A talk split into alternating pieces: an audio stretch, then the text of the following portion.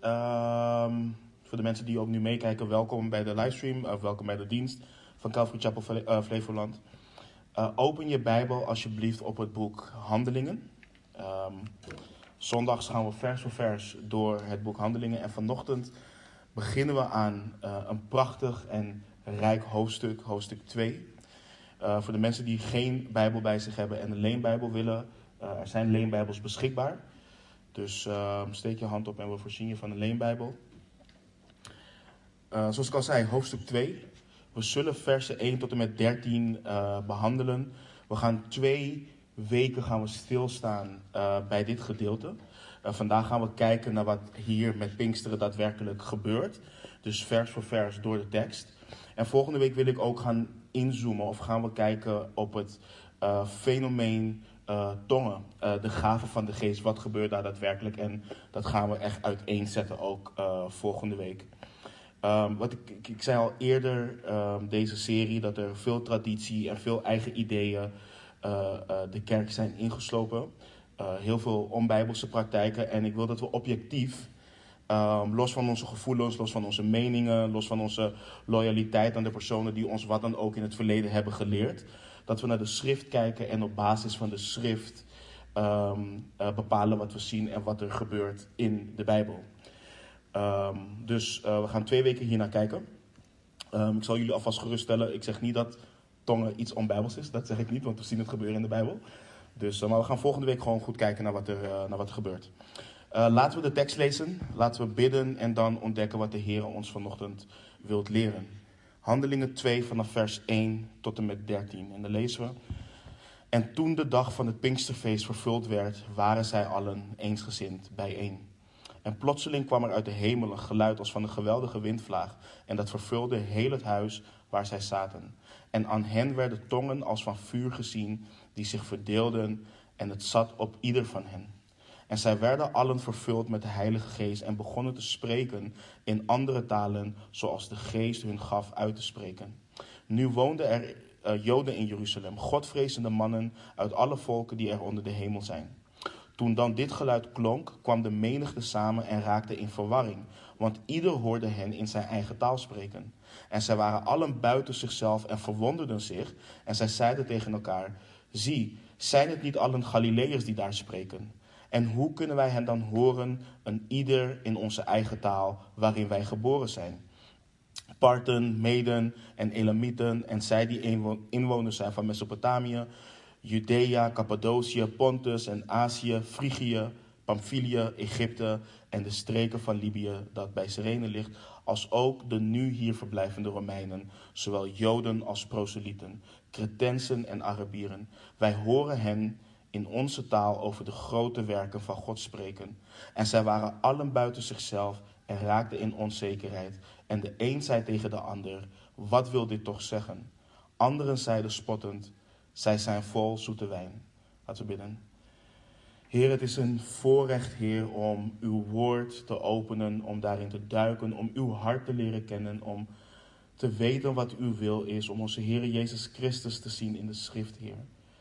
En we zijn u dankbaar dat u dit woord gegeven heeft, wat de kracht heeft om onze zielen te bekeren, om ons toe te rusten, te verbeteren, om ons op te bouwen. En um, Heer, we bidden en we vragen om het werk van uw geest in onze harten vanochtend. Dat u ons opbouwt, dat u ons corrigeert waar het nodig is. Uh, maar dat u ons, onze harten richt op onze Heer Jezus Christus. Verander ons alstublieft en doe ons meer en meer lijken op onze Heer, Meester en Verlosser. Zien uit naar wat u gaat doen, Heer. En bidden en danken u in Jezus' naam. Amen. Uh, we hebben uh, een basis gelegd voor het boek uh, Handelingen. En toen we de eerste twee versen hebben behandeld, zagen we de volgende opdracht voor de kerk, zowel toen als nu. De kerk hoort in en door de kracht van de Heilige Geest in gehoorzaamheid aan Christus voor te zetten wat de Heer Jezus is begonnen te doen en begonnen te onderwijzen. En uh, om handelingen goed te begrijpen is het belangrijk om te kijken naar het sleutelvers wat het boek van handelingen ook verdeelt.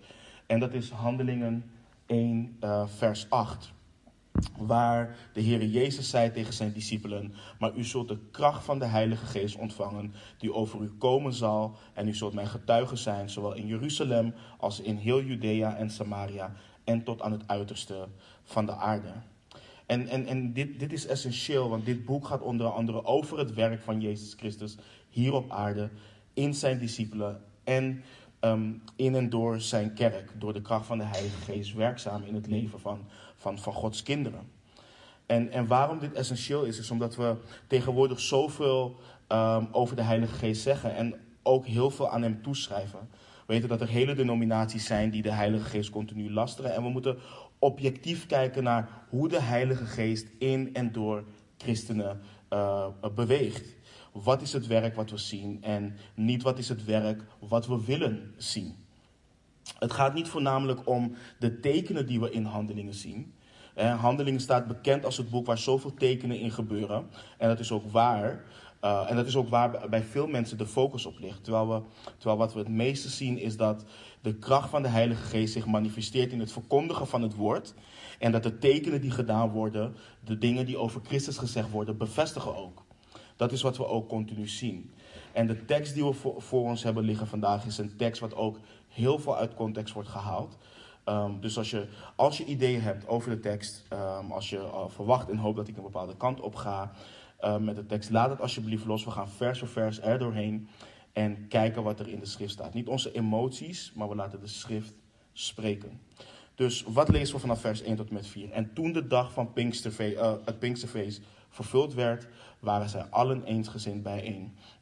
En plotseling kwam er uit de hemel een geluid van een geweldige windvlaag en dat vervulde heel het huis waar zij zaten. En aan hen werden tongen als van vuur gezien, die zich verdeelden en het zat op ieder van hen. En zij werden allen vervuld met de Heilige Geest en begonnen te spreken in andere talen zoals de Geest hun gaf uit te spreken. Er is iets belangrijks wat we zien in, in, in vers 1. We lezen dat het, dag, dat het de dag was dat het Pinksterfeest werd vervuld. En dat ze eensgezind bijeen waren. En ik heb vorige week ook uit, uitgelegd wat dit woord eensgezind betekent. ze waren met dezelfde passie bijeen, met dezelfde verlangens, in overeenstemming met elkaar. Ze waren één van gedachten. Met de focus op wat de Heere hen heeft opgedragen om te doen. En ik bid ook dat wanneer wij samenkomen, dat, dat dat ook zo bij ons is. Dat we met die gedachten bijeenkomen, eensgezind. Maar we lezen dus dat het de dag van Pinksteren was. En het Pinksterfeest werd vervuld. En de vraag is, wat betekent dit? Dus dat, dat is ook waar we even bij stil gaan staan. In, um, in Leviticus 23 vinden we het meest uitgebreide verslag van hoe de Israëlieten door God werd, uh, werden bevolen zeven feesten te vieren. Vier van deze feesten waren in het voorjaar en de laatste drie in het najaar gevierd. En de feesten hebben meerdere betekenislagen en meerdere toepassingen. En zo hielden ze verband met de landbouwcyclus en historische gebeurtenissen die bedoeld waren om de Israëlieten eraan te herinneren wat de Heer voor hen heeft gedaan. En hoe belangrijk deze betekenissen ook zijn, zijn ze niets vergeleken met waar de feesten uiteindelijk echt om draaien en waar ze naartoe wijzen. Eh, de meeste van ons kennen de volgende twee versen en het is ook belangrijk om deze versen mee te nemen in het volgende stuk. Als, we in, als je in je Bijbel naar Matthäus 5, vers 17 gaat en daarna Johannes 5, 39, dan zien we in Matthäus 5, 17 het volgende: dat de Heer Jezus zegt: Denk niet dat ik gekomen ben om de wet of de profeten uh, te vervullen, of uh, af te schaffen. Ik ben niet gekomen om, om die af te schaffen, maar te vervullen. Dus denk niet dat ik gekomen ben om de wet of de profeten af te schaffen. Ik ben niet gekomen om die af te schaffen, maar te vervullen. En in Johannes 5, 39, dan zegt hij ook: U onderzoekt de schriften, want u denkt daardoor eeuwig leven te hebben. En die zijn het die van mij getuigen. Johannes 5, 39. En let goed op dat de Heer het hier heeft over het Oude Testament. Dat is waar hij op dat moment over spreekt. We hadden Petrus vorige week ook al gebeurtenissen systematisch zien verbinden met het Oude Testament. En straks ook in de preek die hij gaat geven, waardoor 3000 zielen tot bekering komen, dan citeert hij het Oude Testament continu. En kijk, ik weet niet hoeveel van jullie het um, uh, hebben proberen te ondernemen om de Bijbel, de Bijbel wel eens van kaf tot kaf te lezen. Dus van Genesis tot Openbaring. De meeste mensen die ik spreek die daaraan beginnen, die beginnen echt enthousiast. Maar stranden 9 van de 10 keer bij Leviticus. Dus je begint heel enthousiast en uiteindelijk stranden ze bij Leviticus. Want wat moet je met al die wetten, wat moet je met al die feesten en, en noem maar op. Maar wanneer je weet dat de schrift getuigt van Jezus Christus. En wanneer je weet dat Jezus Christus de vervulling is van al de dingen die we lezen. Dan zul je zien dat de schrift ook daadwerkelijk gaat leven. En dan krijgt Leviticus een hele andere betekenis. De apostel Paulus schrijft in Colossense 2, versen 16 en 17 ook het volgende. Laat dus niemand u veroordelen in zaken eten of drinken of op het punt van een feestdag, een nieuwe maan of de sabbaten. Deze zaken zijn schaduw van de toekomstige dingen, maar het lichaam is van Christus. De, feestdagen die door de Israëlieten werden gevierd, waren een voorschaduw of profetische type die wezen op, het, op, op wat Jezus Christus zou gaan doen en wat hij heeft gedaan. Met andere woorden, elk feest ging uiteindelijk over één van de grote werken die Jezus Christus zou doen. Oh, en en, en, en um, de Heer Jezus verwees vaak naar de wet en hij verwees vaak naar de profeten om Gods plan voor de mensheid te laten zien en mensen ook te laten zien hoe zij de Messias zouden kunnen herkennen. Voor de Joden van zijn tijd was het begrijpen van het Oude Testament de sleutel om te ontdekken dat Jezus hun beloofde Messias is. En we zien dit ook terug in hoe Paulus getuigt van de Heer Jezus wanneer hij in, in Berea komt. En hoe de Joden in Berea hiermee omgaan. Als je naar je Bijbel in handelingen, uh, naar Handelingen 17 gaat. En daar versen 10 en 11 leest. Dan, dan staat er. En meteen stuurden de broeders Paulus en Silas s'nachts weg naar Berea. Die gingen, toen zij daar gekomen waren, naar de synagoge van de Joden. En deze waren edeler van gezindheid dan die in Thessalonica want zij ontvingen het woord met grote bereidwilligheid en onderzochten dagelijks de schriften om te zien of die dingen zo waren. En kijk, de meeste van ons, nu hier vandaag de dag, hebben waarschijnlijk vanuit het Nieuwe Testament kennis gemaakt met Jezus Christus. Um, we hebben op die manier kennis met hem gemaakt als redder en verlosser. Maar het bestuderen van, van, van oud-testamentische profetieën en voorschaduwen geeft verder bewijs en zekerheid dat Jezus de Christus is, de Zoon van de levende God. En ik wil vanochtend naar drie feesten met jullie kijken. En het is prachtig om te zien hoe de Heer dit al bepaald had voor de grondlegging van de wereld. En ik hoop dat het bij jullie, net zoals het bij mij heeft gedaan, um, um, het ontzag en waardering voor onze God en zijn werk van verlossing zal vergroten. Het laat zijn wijsheid zien, zijn soevereiniteit, zijn almacht en, en liefde um, op een hele prachtige manier. Het eerste is het Pascha. In, in, in Exodus 12 lezen we hoe het Pascha wordt ingesteld. De nacht van, het, van, van, van eerste Pascha was de nacht van de tiende plaag.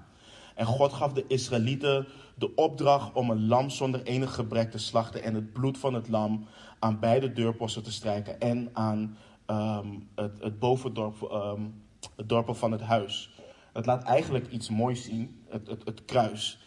En, en wanneer God door het land heen zou trekken, zou hij alle eerstgeborenen in het land Egypte zou hij treffen. Dus hij zou ze doden, van de mensen tot het vee.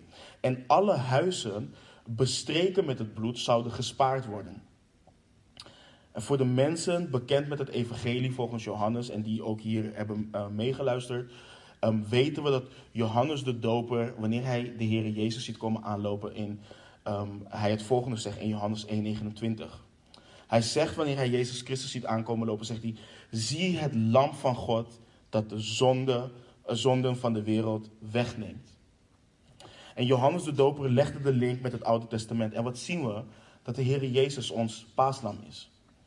Um, het lam voor ons geslacht. Door zijn dood komt het oordeel van God niet over hen heen die geloven in Jezus Christus. Als ware wordt zijn bloed op, op de deurposten en het bovendorpen van ons hart bestreken. Het gaat aan ons voorbij, we worden gespaard. En dit feest dus, het Pascha, dat komt prachtig in vervulling in de dood van de Heer Jezus Christus. En dan heb je het volgende feest en dan heb je het feest van de eerstelingen. Um, het, feest, uh, het feest van de eerste vruchten is een van de, van de drie Joodse oogstfeesten om God te danken en te eren voor alles waarin Hij heeft voorzien. En hoewel ze het toen niet wisten, vierden de kinderen van Israël iets wat een hele belangrijke dag zou worden. Zij, zij wisten dat op dat moment nog niet.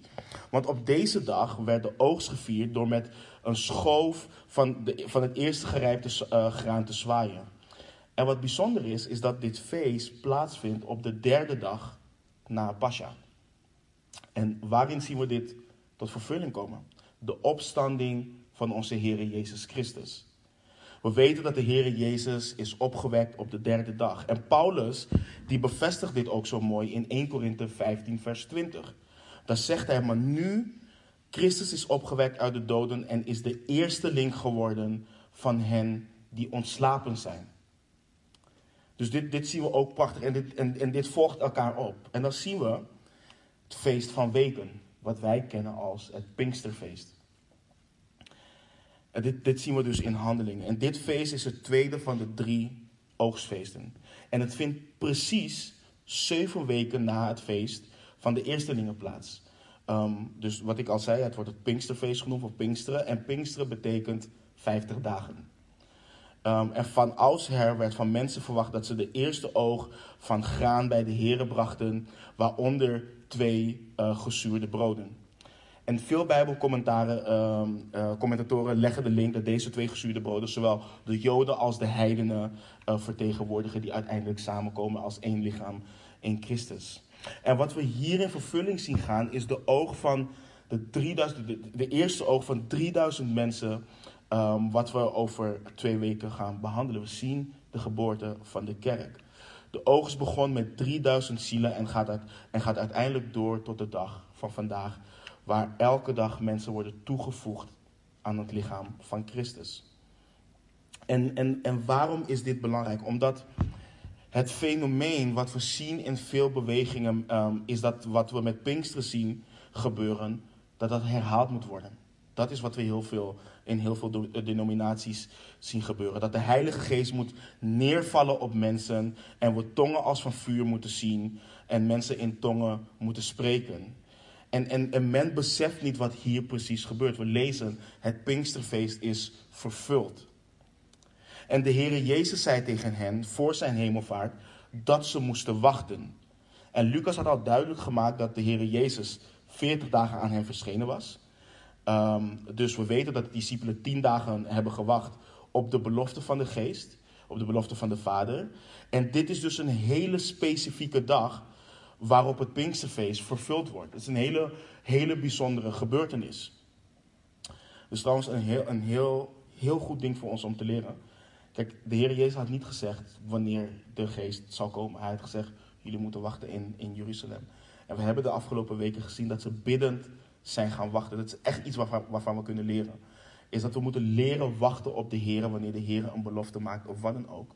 We moeten leren wachten zoals de, zoals de discipelen. Kijk, je ziet één dag voorbij gaan, twee dagen voorbij gaan, drie dagen voorbij gaan. Je kan nog wachten, maar opeens zie je vier, vijf, zes dagen. En dan denk je van, maar wanneer komt die belofte nou? En wij mensen kunnen van nature zijn we gewoon niet goed in het wachten. Maar deze discipelen leren ons dat we biddend moeten wachten op de dingen van de Heer. Wanneer hij ons iets duidelijk maakt, is het niet van vandaag moet dit gebeuren, tenzij hij dat duidelijk maakt. Dus dit is ook een mooie les die we um, um, hier kunnen leren. Maar het is goed, kijk, het is goed om stil te staan bij het Pinksterfeest en, en, en, en, en dat te vieren. Uh, maar het wachten op de geest voor een opwekking ieder jaar met Pinksteren en elk jaar gedoopt worden met de geest is niet wat we in de Bijbel tegenkomen. En dat is ook niet waartoe we opgeroepen worden. Dat is niet wat het feest ons laat zien. De betekenis van Pinksteren is dat God zijn kerk toerust met de kracht van zijn geest, zodat hij verheerlijk zal worden onder de naties um, door zijn getuigen te gebruiken. De kerk is geboren op die dag. En we gaan zo voorbij aan wat God laat zien en wat dit voor hem betekent. En we moeten niet vergeten dat ons doel als kerk van Christus niet is om de focus op ons te leggen, op ons eigen geluk en op ons eigen blijdschap, maar dat ons doel is om God kenbaar te maken onder alle naties, te beginnen met ons eigen Jeruzalem. En dat is hier in Lelystad. En wanneer we gaan focussen op tekenen en wonderen en die gebruiken ter opbouw van onszelf en ter verheerlijking van onszelf, dan, dan, slaan we ons, dan gaan we ons doel voorbij. En dan slaan we de plank mis. En dat zien we Paulus ook eigenlijk uitleggen in 1 Korinthe, vanaf, vers, vanaf hoofdstuk 12 tot en met 14. Want die kerk die was vol met mensen die de geestelijke gaven daadwerkelijk hadden. Dat zien we ook. Er waren mensen met de gave van genezing, de, de gave van profetie en noem maar op in, in, in Korinthe. Maar Paulus laat zien dat ze onbijbels, liefdeloos met die gaven omgaan. Want ze gebruiken het ter opbouw van hunzelf. En dat is niet waarvoor ze gegeven zijn. We bestaan om God te verheerlijken en niet om onszelf te verheerlijken. Dus kijk, ik heb even wat langer stilgestaan bij, bij, bij vers 1, maar het is goed om bijbels naar deze dingen te kijken en dan verder te gaan zien, of verder te gaan met wat, wat we zien gebeuren. Dus ze waren eensgezind bij één, eensgezind bij één en Lucas schrijft uh, of omschrijft wat er gebeurt. Plotseling kwam er uit de hemel een geluid als van een geweldige windvlaag en dat vervulde heel het huis waar zij zaten. En aan hen werden tongen als van vuur gezien die zich verdeelden en het zat op ieder van hen. En zij werden alle vervuld met de Heilige Geest en begonnen te spreken in andere talen zoals de Geest hun gaf uit te spreken. De uitstorting van de Geest met Pinksteren, um, wat we hier zien, wordt gekenmerkt door drie symbolische verschijnselen. Eén, als eerste was er een geluid van de geweldige windvlaag. Twee, was het zichtbare teken van, van tongen als van vuur die zich verdeelden en op hen zaten. En het derde verschijnsel was het spreken in andere talen, wat ze nooit eerder hebben gelezen, geleerd. Want we zien dat de geest het hun uitgaf te spreken. Het geluid van de geweldige windvlaag was in de eerste plaats een, een, een beeld van een onzichtbare kracht. En zoals we weten, oefent de wind bijvoorbeeld, um, die je niet kunt zien, ongelooflijke, ongelooflijke kracht uit in een tornado of in een orkaan bijvoorbeeld.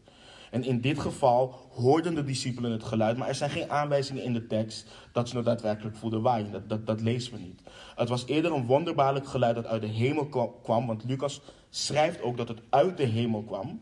En het leert ons dat het geluid zo hard was dat een menigte verzamelde om te komen kijken wat er gebeurde. En het is interessant om te weten, zowel het Griekse als het Hebreeuwse woord voor, voor wind en geest hetzelfde woord zijn. En in Johannes 3 had de Heer Jezus het met Nicodemus over de noodzaak om te geboren worden uit de geest. En in vers 8 van Johannes 3 zei de Heer, tegen, um, zei de Heer Jezus tegen Nicodemus: De wind waait waarin hij wil en u hoort zijn geluid. Maar u weet niet waar hij vandaan komt en waar hij heen gaat. Zo is het met ieder die uit de geest geboren is. De Heilige Geest is net als de wind een, een, een, uh, ten eerste hij is een persoon. Laten we daarmee beginnen. Heel vaak denken we dat de Heilige Geest een mystieke kracht is, dat het een het is of het is, een, het is de derde persoon in de drie eenheid. Maar hij gaat wel rond als een kracht en we kunnen hem niet zien. We kunnen alleen zijn effecten zien.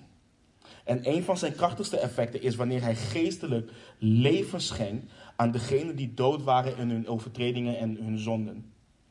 En een ander mooi um, effect is wanneer hij mensen toerust voor het werk wat God voor hen klaargelegd heeft. Want als we over twee weken gaan kijken naar Petrus, dan zien we een hele andere Petrus dan de Petrus die we Jezus hebben zien verloochenen. En dat is het effect wat we zien van de Heilige Geest in het leven van mensen. Ze veranderen compleet. En we zien God hen hier toerusten om getuige te zijn van Jezus Christus. En het tweede wat we zagen, hè, of wat we zien, is, is, is, is tongen als van vuur die zich verdeelden en op hen zaten. In de Bijbel symboliseert vuur Gods heilige aanwezigheid. Maar het symboliseert ook Gods toorn. Um, bijvoorbeeld, Mozes in de woestijn zag de struik die brandde en niet verteerd werd. Uh, God zelf was in de struik. Later werd Israël in de woestijn geleid en beschermd door de vuurkolom. Uh, we zien dat in Exodus 13, de aanwezigheid van, van, van de Heer. Johannes de Doper voorspelde dat de Heer Jezus met de Heilige Geest en met vuur zou dopen. En de Heer Jezus zei zelf dat hij was gekomen om vuur op de aarde te werpen. Dat lezen we in, in, in Lucas 12. Maar een voorbeeld van zijn toorn zien we ook, bijvoorbeeld wanneer de zonen van Aaron met vreemd vuur komen om te offeren bij de Heer. En ze worden verteerd door de, door, door de Heere God. Dus Ehm, het symboliseert zowel Gods heilige aanwezigheid en, en zijn toorn. Maar wat mooi is aan vuur, is dat het zowel warmte als, als licht geeft. En dit is een belangrijke toepassing voor ons. Denk bijvoorbeeld aan hoe goud gezuiverd wordt. De hitte van vuur zuivert of vernietigt hetgeen wat geen goud is. En hetgeen wat goud is, dat blijft over. En ehm, dat hetzelfde geldt ook voor ons, hoe wij gezuiverd worden door God, onze zondige natuur. We sterven steeds meer aan onszelf en worden steeds meer geheiligd en steeds meer gevormd naar het evenbeeld van Christus. Maar vuur, de hitte van vuur, laat ons ook iets anders zien. Het laat ons uh, onze ijver zien, of althans hoe we ijver horen te zijn, of hoe onze ijver hoort te zijn voor God. Volgelingen van Christus horen in vuur en in vlam voor Hem te staan. We horen heet te zijn voor Hem en niet lauw en niet koud. We zien in, in, in, in openbaring dat de Heer Jezus de gemeente die lauw is, dat Hij ze uitspuurt. En in het Grieks laat het iets zien dat, dat, dat, dat Hij het uitspuugt in de zin van dat Hij walgt daarvan. Zo spuug je iets uit. Dus de Heer, als, als volgelingen van Hem, horen we heet te zijn voor Hem. We horen passie voor Hem te hebben. Maar als je ook kijkt naar het licht wat vuur brengt, laat het ook een mooi beeld zien van hoe God hen die in duisternis waren naar het licht trekt. En hoe hij ook het verstand van zijn kinderen verlicht. En, en, en, en wat we hier zien gebeuren is belangrijk om, om, om te ontleden. Want wat, wat eh, symboliseren de tongen die we zien? Wat we hier zien gebeuren is Gods heilige kracht door de verkondiging van zijn woord. Brandend in mensen op een manier dat hen zuivert. Denk aan wat de apostel Paulus heeft geschreven in Romeinen 1:16. Want ik schaam me niet voor het evangelie van Christus, want het is een kracht van God tot zaligheid voor ieder die gelooft, eerst voor de Jood en ook voor de Griek. Dit evangelie waar Paulus het over heeft, moet mondeling worden verkondigd om de kracht door te laten komen. Weet je, je hebt hen die zeggen, en dat is ook zo. Hè, en, en, en ja, de natuur getuigt ook van God. Dus ik evangeliseer niet. Of door mijn daden kan ik Christus ook laten zien. En ja, de natuur getuigt van God. In Gods woord zegt dat zelf ook. Maar de natuur openbaart niet dat Christus is gekomen om te sterven voor mensen. En jouw handelen vertellen ook niet dat de persoon een zondaar is die zich moet bekeren en de grote werken van Christus moet horen. Dus ja, we moeten goede werken doen. En ja, we kunnen mensen laten zien en we kunnen de natuur gebruiken om tot mensen te spreken en te laten zien van kijk hier, er is een schepper. Maar uiteindelijk moet ieder persoon de grote werken van God horen. Dat is wat mensen tot geloof brengt. En door de kerkgeschiedenis is de soevereine geest ongezien bewogen als de wind waar hij wil om opwekking te brengen. En het begon met de geboorte van de kerk, wat we, zien, wat we zo gaan zien, of later gaan zien. Het zuiveren van Gods volk en het aansteken van koude harten met een hernieuwde passie om God te kennen en hen te zuiveren van de wereld dat, hem, dat hem besmet had. En door de kerk, door Gods kinderen, verspreidt het evangelie zich. Door de kerk hoort het verkondigd te worden. Met passie en met vuur, zodat Gods geest leven kan schenken aan zondaars die dood zijn. En als we vandaag de dag, als we echt willen zien wat we in handelingen zien, dan moeten we vertrouwen en uitgaan in de kracht van de geest en de wonderen en de werken van God verkondigen. En dan zal de soevereine God zoals hij wil bewegen en grote en machtige daden doen. En het derde verschijnsel wat, wat, wat we zagen was het spreken in andere talen, wat ze nooit eerder geleerd hadden. Zoals ik al eerder zei, ik ga, ik ga daar vandaag ga ik daar niet dieper op in. We gaan daar volgende week uitgebreid op in. Maar wat ik wel wil zeggen is dit: de, de betekenis van Pinksteren was niet om gelovigen aan te moedigen om een uitbundige ervaring te hebben voor hun eigen opbouw. De betekenis van Pinksteren was dat God de Heilige Geest aan zijn kerk gaf. De belofte van de Vader is hier in vervulling gegaan. De belofte aan zijn kerk. Zodat ze voor zijn heerlijkheid aan de natie zouden getuigen. Dat is wat we hier zien gebeuren. En vanaf vers 5. Nu woonden er, er Joden in Jeruzalem. Godvrezende mannen uit alle volken die er onder de hemel zijn. Toen dan dit geluid klonk, kwam de menigte samen en raakte in verwarring. Want ieder hoorde hen in zijn eigen taal spreken. En zij waren allen buiten zichzelf en verwonderden zich. En zij zeiden tegen elkaar: Zie, zijn het niet allen Galileërs die daar spreken? En hoe kunnen wij hen dan horen? Een ieder in onze eigen taal waarin wij geboren zijn. Dus er was een menigte van Joodse mannen uit alle uithoeken van de bekende wereld in Jeruzalem. Pinksteren was namelijk een van de drie pelgrimsfeesten waarbij Joodse mannen de reis moesten maken naar Jeruzalem om het feest daar te vieren. Dus je had daar Joodse mannen uit verschillende landen die ook verschillende talen spraken. En, en deze mannen kwamen daar samen om te horen wat er aan de hand was toen ze het geluid hoorden. En we lezen dat deze mannen helemaal in verwarring raakten. Want ze hoorden de menigte van 120 spreken in hun eigen taal. En de tekst leert ons waarom ze verward waren. Ze waren verward en buiten zichzelf. En we moeten hier niet zomaar overheen lezen. Want de Griekse taal leert ons dat ze in zo'n staat waren dat ze niet konden uitleggen wat er aan de hand was. Dus ze vielen als het ware van hun stoel als ze zouden zitten. En wij, wij zeggen in, in, in, in het Nederlands, nou breekt mijn klomp echt wat, op basis van wat ik zie. Dat is wat daar gebeurde. En, en, en waarom dit de zin, zie, zijn het niet allen Galileërs die daar spreken? Dat is een hele belangrijke zin, want waarom zijn ze verbaasd dat het Galileërs zijn? Galileërs brachten goede vissers en goede timmermannen voor. Maar ze stonden niet bekend om hun intellect. Dat is niet waar ze bekend om stonden. Het waren hele simpele mannen. Het was een heel simpel volk. Ze werden gezien als ongeschoold. Ze werden gezien als onfatsoenlijk, als barbaars, als lomp. Wat, wat je ook aan ze wil toeschrijven. Men keek echt neer op Galileërs. En denk ook aan de reactie van Nathanael toen Filippus naar hem toe kwam en zei: Wij hebben hem gevonden over wie Mozes in de wet geschreven heeft en ook de profeten, namelijk Jezus, de zoon van Jozef uit Nazareth. En hoe reageerde Nathanael in Johannes 1,47? Kan uit Nazareth iets goeds komen? Dat is wat hij vroeg. Nathanael dacht letterlijk: de Messias, de redder, de verlosser, de koning kan niet uit Nazareth komen.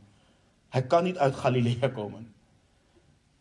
En niets, uit zo'n, niet wat, niets wat daar vandaan komt is goed. En daarom zijn deze mensen verbaasd.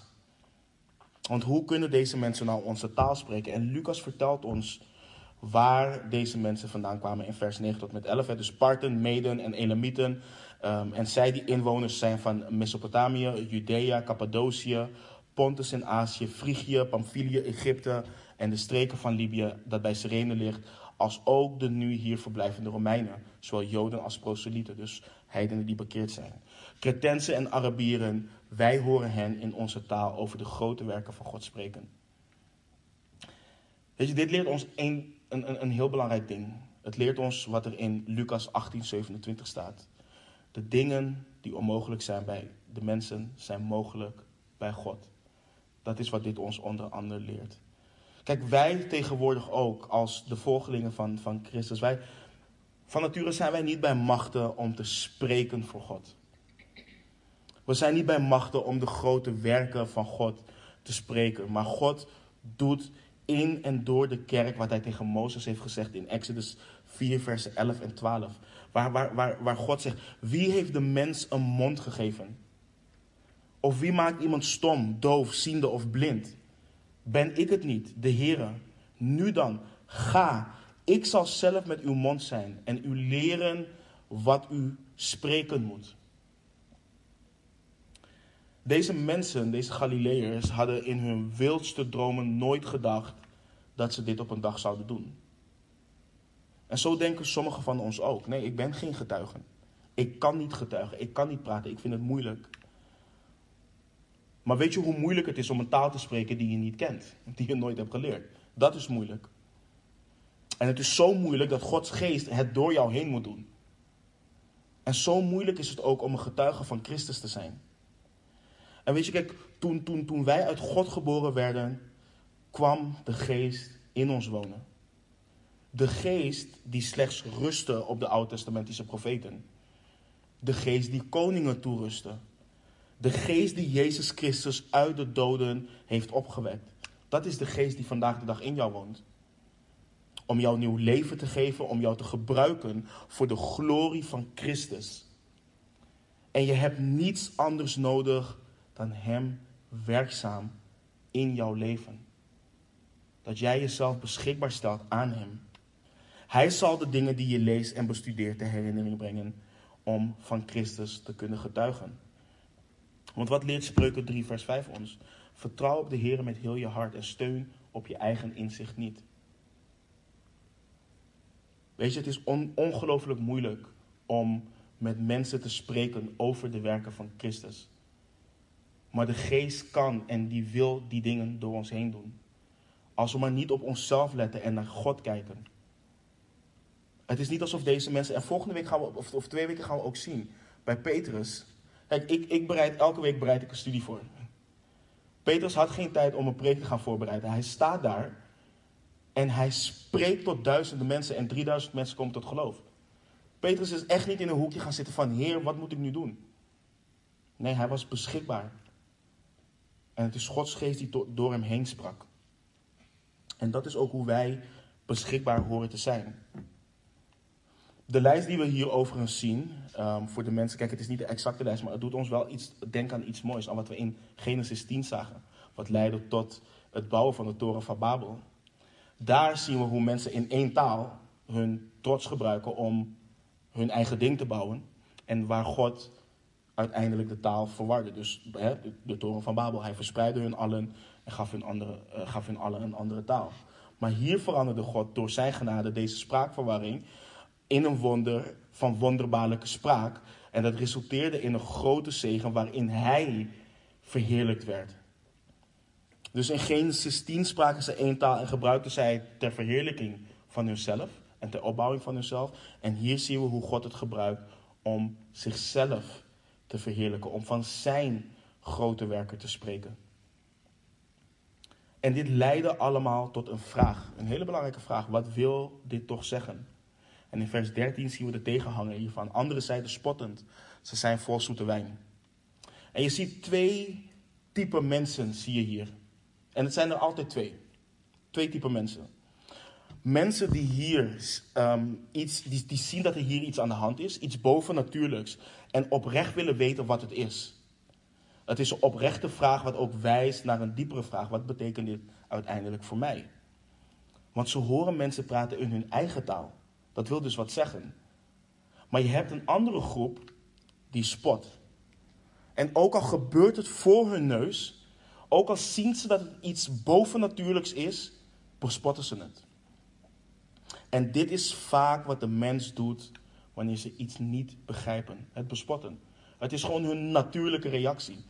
Ook al gebeurt er iets bovennatuurlijks. En dat is ook vaak wat ik. Weet je, soms kun je in discussie gaan met mensen. Of kun je in gesprek gaan met mensen. En vragen ze van ja, en dit en dat. En toevallig hadden Delano, Ivan en ik daar gisteren ook over. Over het gesprek um, wat, wat Delano voerde met iemand. Um, over de betrouwbaarheid van de discipelen. Dat ze getuigen waren van Jezus Christus. En die persoon had een weerwoord over waarom het allemaal niet betrouwbaar zou zijn. En Delano weer, weerlegt dat allemaal. En uiteindelijk vinden ze toch altijd iets om te zeggen van ja, maar weet je, nee, het hoeft niet. En mijn vraag is uiteindelijk altijd aan mensen, weet je, stel je voor, God komt nu hier voor je staan. En hij zegt tegen jou, alles wat er in dit boek staat, alles wat er over mij geschreven staat, is waar. Zul je geloven? Zeggen mensen gewoon nee. En dan zie je het hart. Dat het gewoon het verdorven hart is van mensen wat niet wilt geloven, ook al gebeurt het voor hun ogen. En dat is ook wat we hier zien gebeuren. Ze bespotten het en zeggen dat die mensen dronken zijn.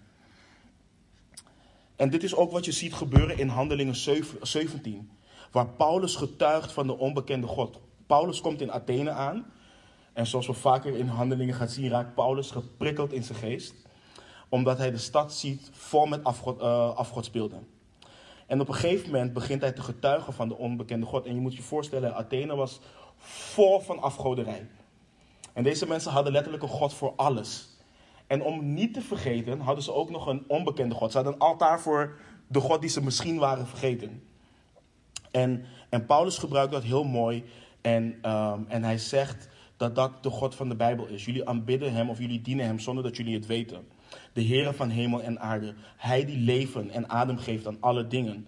En Paulus getuigt van hen op, een gegeven moment. Spreekt hij over de Christus die zal oordelen over de wereld. En dan zegt Paulus dat God Christus uit de doden heeft doen opstaan. En hoe reageren mensen erop? In Handelingen 17:32 lezen we spottend. Want het, de boodschap van het kruis is dwaasheid voor mensen die verloren gaan en voor de mensen die dat niet willen accepteren. En laat dit juist een bemoediging, geen ontmoediging voor ons zijn, maar laat het een bemoediging zijn.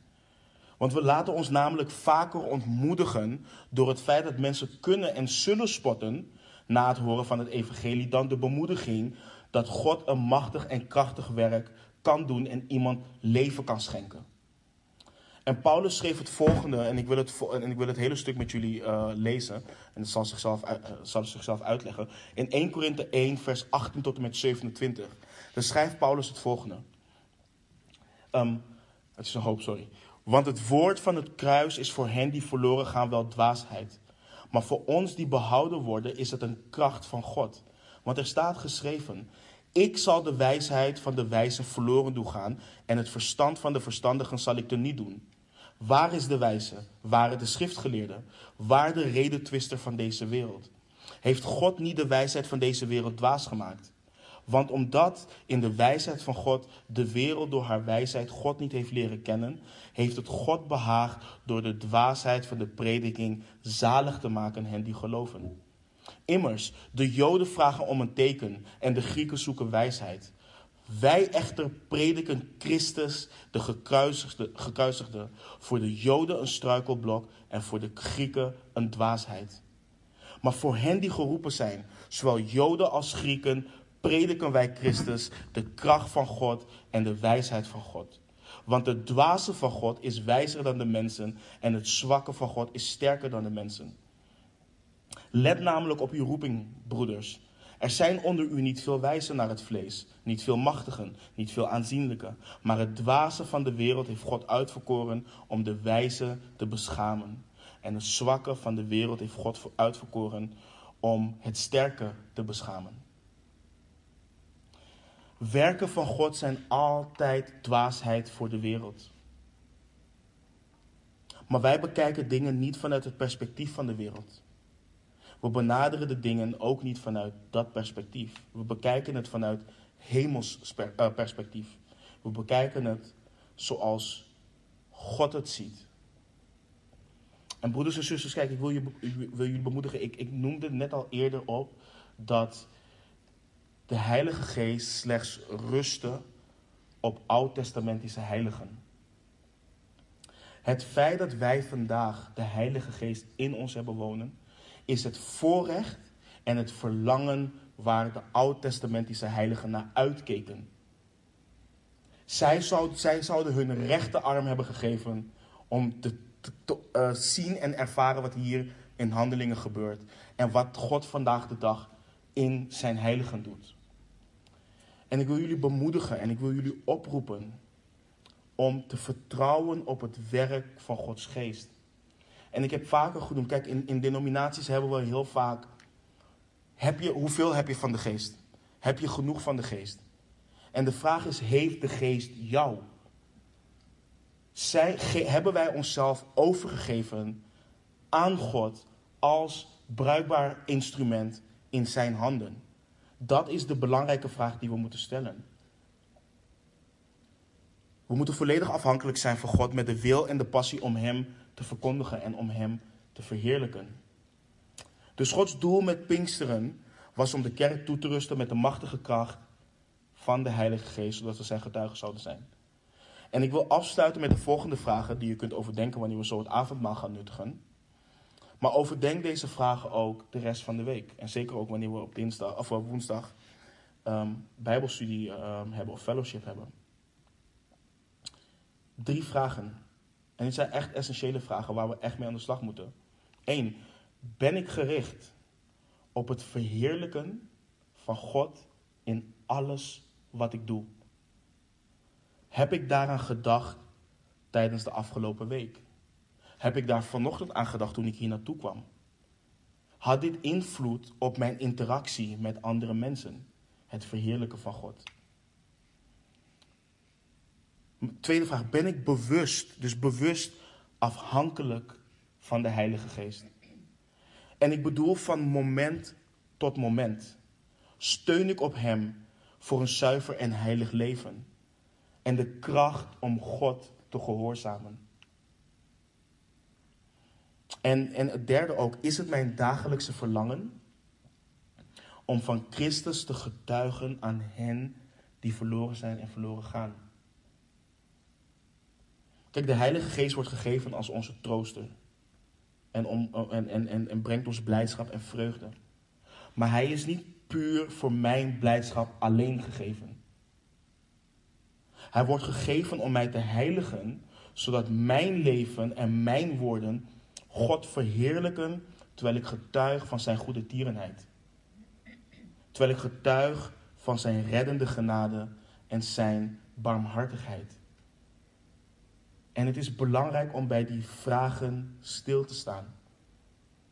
We zijn hier niet aan het afwachten van, oh, er is, een, er is een vastgestelde datum waarop ik het leven zal afleggen of mijn laatste adem zal uitblazen of wat dan ook. En ik zit het even uit tot die dag. Dat is niet waarvoor God ons hier heeft gelaten. Hij zei, we, we hebben gelezen dat Jezus Christus zei, u zult mijn getuigen zijn. En de vraag is, wat doen deze woorden van Christus met je? Laten we bidden. Heere God, het is ontzagwekkend, Heer, om te zien wie u bent, wat u gedaan heeft. Wat u met en voor ons wilt, Heer. Vader, ik bid, Heer, um, Heer, ook al zijn wij uw kinderen, rebelleren we soms toch tegen u. En zijn we ook ongehoorzaam aan u, Heer. En ik bid voor een ieder van ons, hier vanochtend is, die terug gaat luisteren, die nu meekijkt of wat dan ook. Heer, ik bid dat u ons helpt om ons te bekeren van onze ongehoorzaamheid. Heer, dat we onszelf volledig geven aan u. En dat het werk van uw geest in ons leven zichtbaar zal zijn. Heer, hier in ons Jeruzalem, hier in Lelystad, in Uithoren, in Zwifterband, Heer, overal waar we vandaan komen als de mensen die deze gemeente opmaken. Heer, doe een groot werk in ons en verhoog ons ontzag. En verhoog alstublieft onze afhankelijkheid aan u. En u weet, in, u weet wat er leeft in ieder van ons hart vanochtend. En u weet hoe we hier vanochtend zijn gekomen. En u weet waar tegen wij vechten. Als het gaat om de dingen waar u ons geroepen heeft, Heer. Zo geven we onszelf volledig aan u. We zien uit naar het werk wat u in ons als individu wilt doen maar ook ons als uh, gemeente hier. Dank u wel voor uw woord. Dank u wel voor uw geest.